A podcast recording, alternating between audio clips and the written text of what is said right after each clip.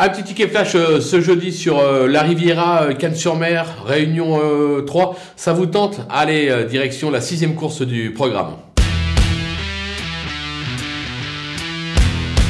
Dans cette épreuve, on va tenter numéro 7, Carlina, qui a conclu sa saison 2021 par une troisième place et qui a débuté son année 2022 par une troisième place. À un moment ou un autre, elle va passer le poteau en tête. On peut lui faire confiance. L'engagement est favorable. Je pense que c'est le jour J. On va la tenter simplement gagnante.